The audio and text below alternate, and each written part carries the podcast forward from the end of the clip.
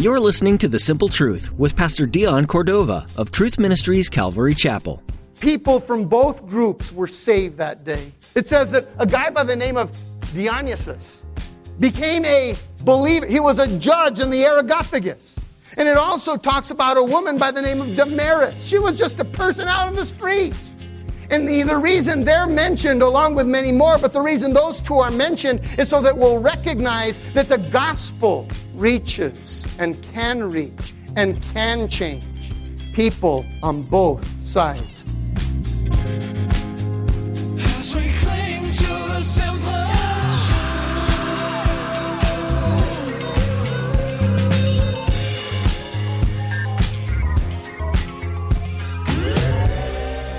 This might be basic, but it has to be emphasized. God so loved the world, not just one specific people group. You can come from any walk of life and still be a Christian. Paul's mission was not only to reach the Jews with the knowledge of Christ, but also the Gentiles. Pastor Dion shows us in today's scripture that Paul did exactly that in his latest expedition. Jesus is for all people. Look around you.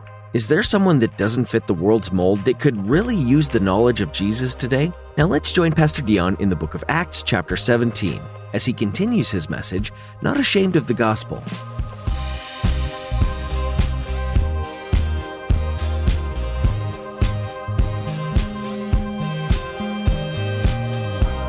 At the center, just beyond the Agora, you see this little hill here. It was called Mars Hill.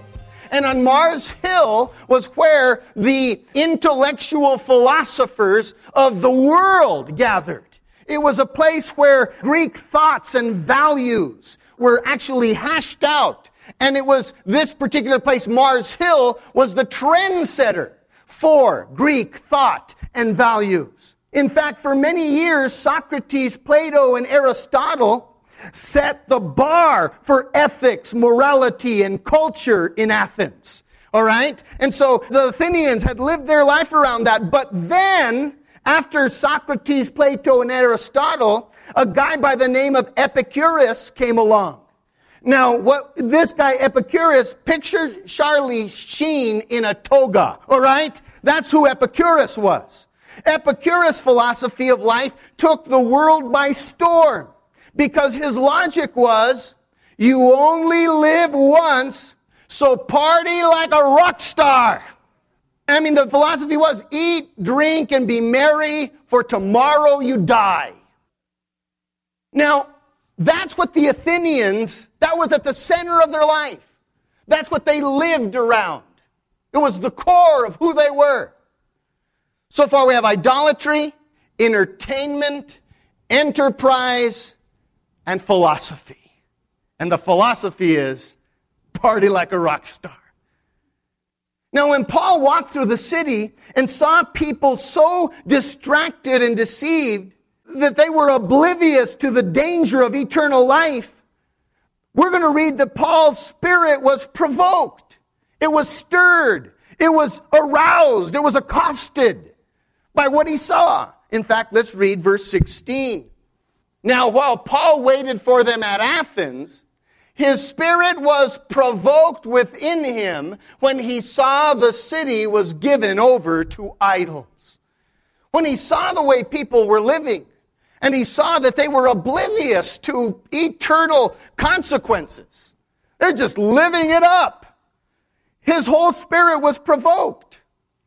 If a woman screamed and pointed to a burning house saying her baby was inside, would you ignore her and tell yourself that it's not your baby or it's not your problem? Or would you risk your life to save the child? Paul is stirred because he knows that the Athenians are in a burning building. He can't sit idly by and do nothing. And neither should we. Look at your neighbor and say, and neither should we. You see, Jesus modeled for us a love for the lost. On one occasion, after a long day of ministry, Jesus gathered the disciples in a boat And he said, let's get away for a while. Been a long day. People have been pressing on us the demands of ministry and people's needs. It's pressed on us. And after a long day of ministry, Jesus gathers the disciples, gets in the boat, says, let's get away for a while. But the Sea of Galilee is very small. And so the people watched which direction the boat with Jesus and the disciple was going. And they anticipated the destination. We know where he's going. So they walked around the lake or around the Sea of Galilee and got there before the ship or the little boat did. When the boat arrived, the crowd was already there and the disciples blew a gasket. They complained and criticized. Everybody do it. You're good at it. Shh. Go ahead. Look at your neighbor and do it. Shh.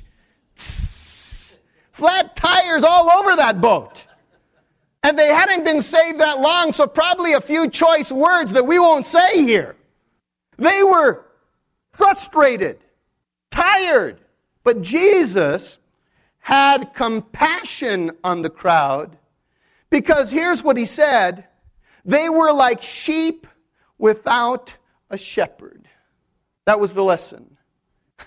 Jesus cares is the lesson. Say it out loud. Good place to applaud. That was the lesson. Jesus cares. You know, there are a lot of lost and hurting sheep around us. Some of them might act more like hogs and frogs than they do sheep. But they are just lost sheep in need of the good shepherd. So we need to care. Not complain, not criticize, and not condemn. You brought it upon yourself. You made your bed, sleep on it. Wanting to pull me away from my time. They're just sheep in need of a shepherd. We have to care. There was another time where Jesus shared three parables that communicated the kind of love that we should have toward the lost. Three parables. The first one was we need to be like a shepherd who lost a sheep. He leaves the 99 and goes to find the one. It's a love that rescues. That's the kind of heart we need to have. A love that, everybody say it out loud, rescues. The next parable Jesus used, one right after the other, the next one was about a woman who lost a coin. It was a special drachma that came off of her wedding veil. They saved them. It was a special thing. It had fallen in somewhere in her house and they had dirt floors and, you know, it's uneven and around the furniture and easy to get lost. In fact, they even laid out some of these oh, wicker kind of mats and as flooring and it could have fallen between there. So she does not stop until she finds the coin. Jesus said we need to have relentless love and not stop until they are found. So there is, first of all, the love to rescue, a love that rescues, and a love that's relentless. She turned her whole house upside down. The next parable Jesus talked about was a father who lost a son. You're familiar with the prodigal son, the son who takes off, he asks for his part of the inheritance and then takes it off and spends in riotous living. But when he finally comes to his senses and has spent all of the money, wasted it, and finds himself feeding pigs as a job and desiring to eat what he's serving them because, you know, he's not making enough. He comes back home and his father restores him. In fact, the father saw him from afar off and ran to him. It's a love that runs and restores. So in those three parables, Jesus tells us we've got to have a love that rescues, a love that's relentless, and a love that runs to restore. Well, Paul took Jesus' teachings to heart. He's in this situation surrounded by the lost, and he's literally provoked. He's stirred, a little agitated, a little bugged at what he sees. So many lost people, and they're totally oblivious. But he knows what Jesus has taught. So he engages. He ran to the Athenians' rescue. Look at verse 17. Therefore, Paul reasoned in the synagogue with the Jews and with the Gentile worshippers, and in the marketplace daily with those who happened to be there. Paul would have probably, you know, been on the down low. This provoked him. He needed to do something. These people were in a burning building. They're going to be destroyed. They're going to be hurt. They're going to be permanently, eternally damaged. And so Paul says, I can't just sit and watch this happen. And did you notice there that Paul started in his rescue by reaching out to those that were closest to him, to the Jews in the synagogue? I would say it this way, he reaches out first to the brothers from another mother. You know what I'm saying? And he reaches out to them first. He doesn't want any of them hurt. I'm sure that you have a lot of people who you are close to, family and friends, that have no idea that their house is on fire. You got to go in and rescue them. Look at your neighbor say, You got to go in. You got to go in. Paul also, not only did he reach those who were closest to him, but he also reached out to those at the agora, at the marketplace. Those who happened to be there is what the verse said. People he bumped into, you know, that's who he started to reach out to. Not only does he reach out to those at the synagogue, but he reaches out those to the market who happen to be there. We bump into people all the time. At Walmart, Food King, the post office, at a ball game, Sam's Club. We need to do what Paul did make a connection, start a conversation, share Jesus. If nothing else, invite them to church. It's actually easier than you think. And then here's the upside to doing that James chapter 5 and verse 19.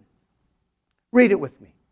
If someone among you wanders away from the truth and is brought back, you can be sure that whoever brings the sinner back will save that person from death and bring about the forgiveness of many sins. Wow, what an upside. So, some will believe, just like they did with Paul, but some will berate you. Some will believe, but some will berate. Let's look at verse 18. Then certain Epicurean and Stoic philosophers encountered Paul there at the Agora, at the marketplace, where he's sharing Jesus with the people he bumps into. And some said, What does this babbler want to say? Others said, He seems to be a proclaimer of foreign gods because he preached to them Jesus and the resurrection. So Paul as Paul is rescuing and restoring, you know, people as he bumps into them and he's sharing Jesus with them, some arrogant philosophers overheard his witnessing and they attempted to intimidate him. They referred to Paul's message as this, yada, yada, yada. It's just a bunch of nonsense. They made Paul feel like he had a PBS mind in an MTV world. You're way out of your league here. That's the way they made Paul feel. Well, you too, you and me both will face our fair share of criticism. And here's why.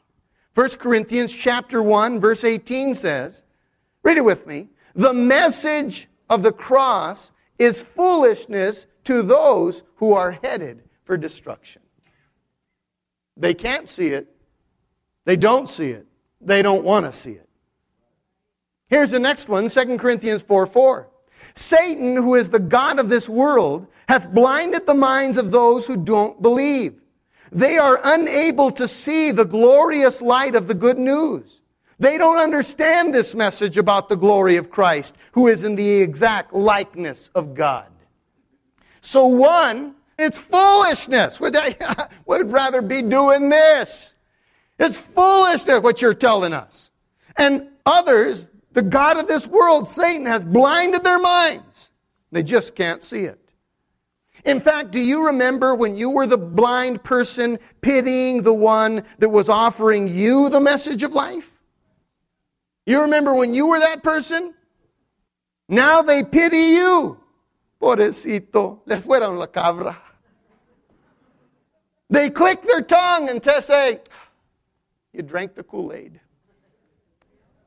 You drank the Kool Aid.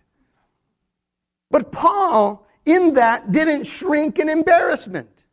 He didn't shrink in embarrassment when they put the screws to him. Because Paul's anthem was this For I am not ashamed of the gospel, for it is the power God uses to save those who believe. I love that. So, the philosophers, what they end up doing is they bring Paul to Mars Hill, that place where philosophers gather to hear and, and judge particular philosophies and theories and logic and ideas. These guys bring Paul to Mars Hill so he can present the message of Jesus to what they call the Areopagus. It's the judges of wisdom. Now, we don't have the time to read the entire sermon, but Paul raised Jesus really high in front of all of the Areopagus, in front of all the intellectual philosophers. In fact, Paul started with a very logical argument. It's like Paul got up there and said, if you read the sermon, Paul got up there and said, How could people who are so smart be so dumb? This is actually how he starts it.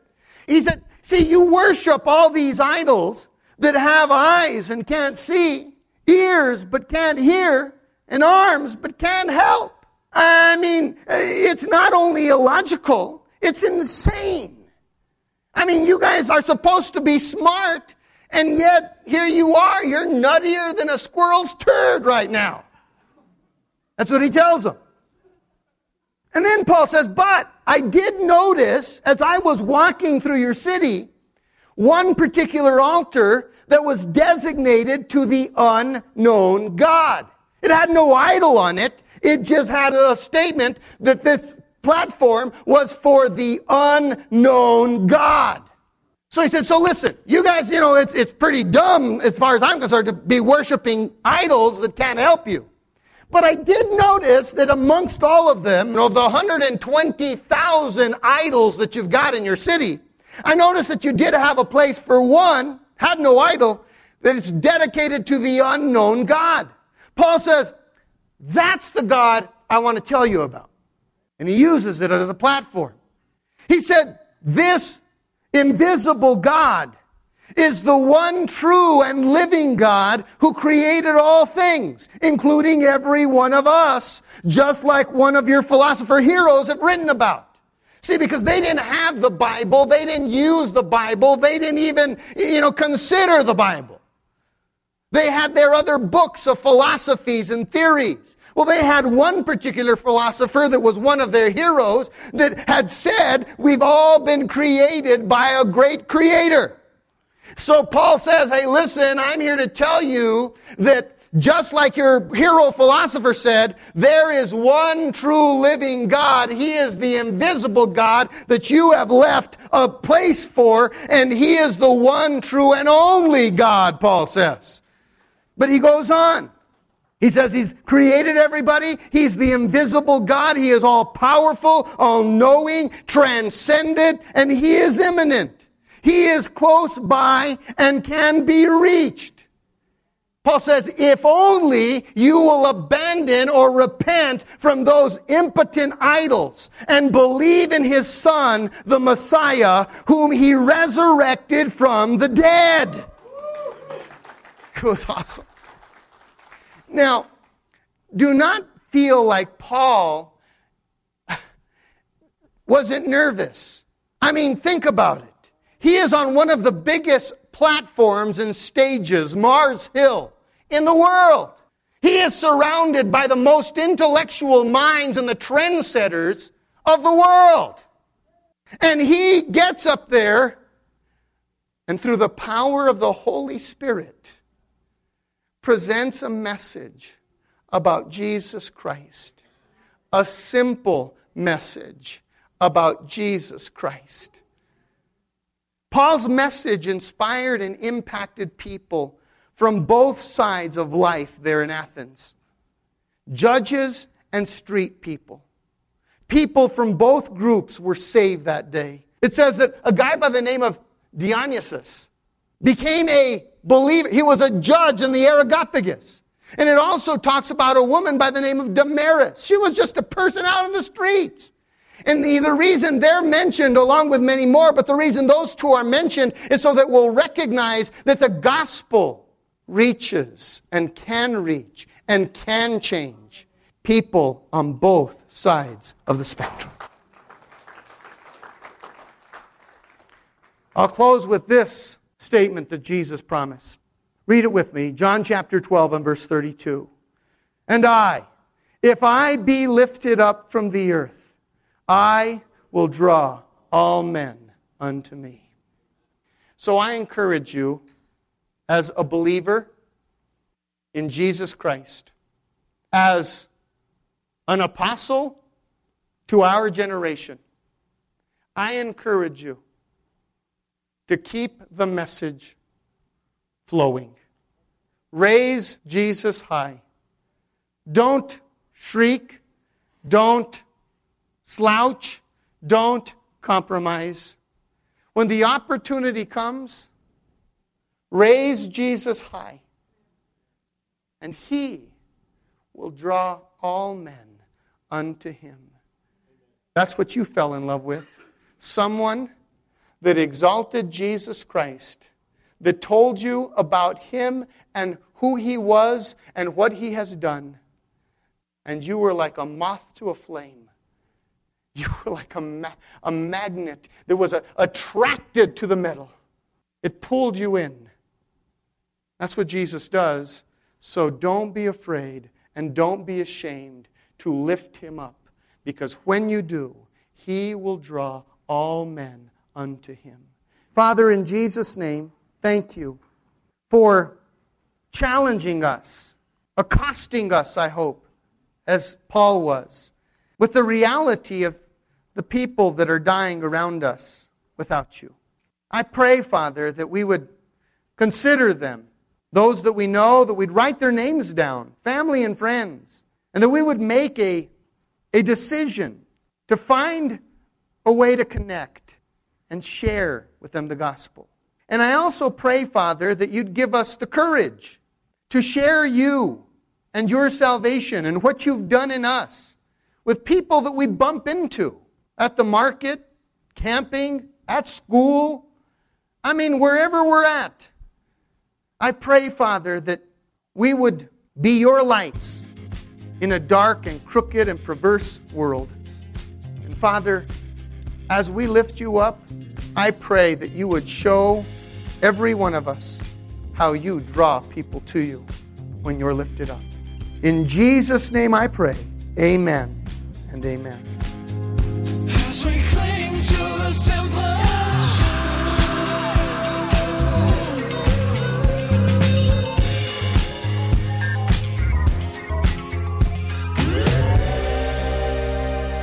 We're so glad you tuned in to today's edition of The Simple Truth. We pray that Pastor Dion's teaching in the book of Acts has given you new insight into the early church and brought you closer to Jesus. If you'd like to learn more about the ministry of The Simple Truth or hear additional messages, visit tmcalvary.com. You'll find them under the Sermons tab. You can even experience the video version of these teachings at our YouTube channel. Just follow the link and don't forget to subscribe. When you do, you'll be notified as soon as we've uploaded new messages that we know will share Jesus' love and truth for your life. Find a link to our YouTube channel at our website. Once again, that's tmcalvary.com. Before we end our time with you today, we'd like to offer you the opportunity to be involved in what we're doing here at The Simple Truth. We'd love for you to join us in praying for the people who will be listening to these broadcasts, who might even be hearing about Jesus for the first time. Would you pray that the Holy Spirit would open ears and soften hearts, and that lives would forever be changed? Would you also pray for Pastor Dion and the team here at The Simple Truth? Pray that we always keep our eyes on the Lord and that we're courageous to follow wherever He leads. Would you also pray about financially supporting this ministry? Any and all amounts given are useful and greatly appreciated. You can find out more about how to give at tmcalvary.com. Just click on the donate tab. Thanks again for praying, and thanks for joining us today here on The Simple Truth. You're the one that we proclaim. We'll be fools for you as you work in us. May your power show in the deeds we sow. Let us join our hands, and together we stand.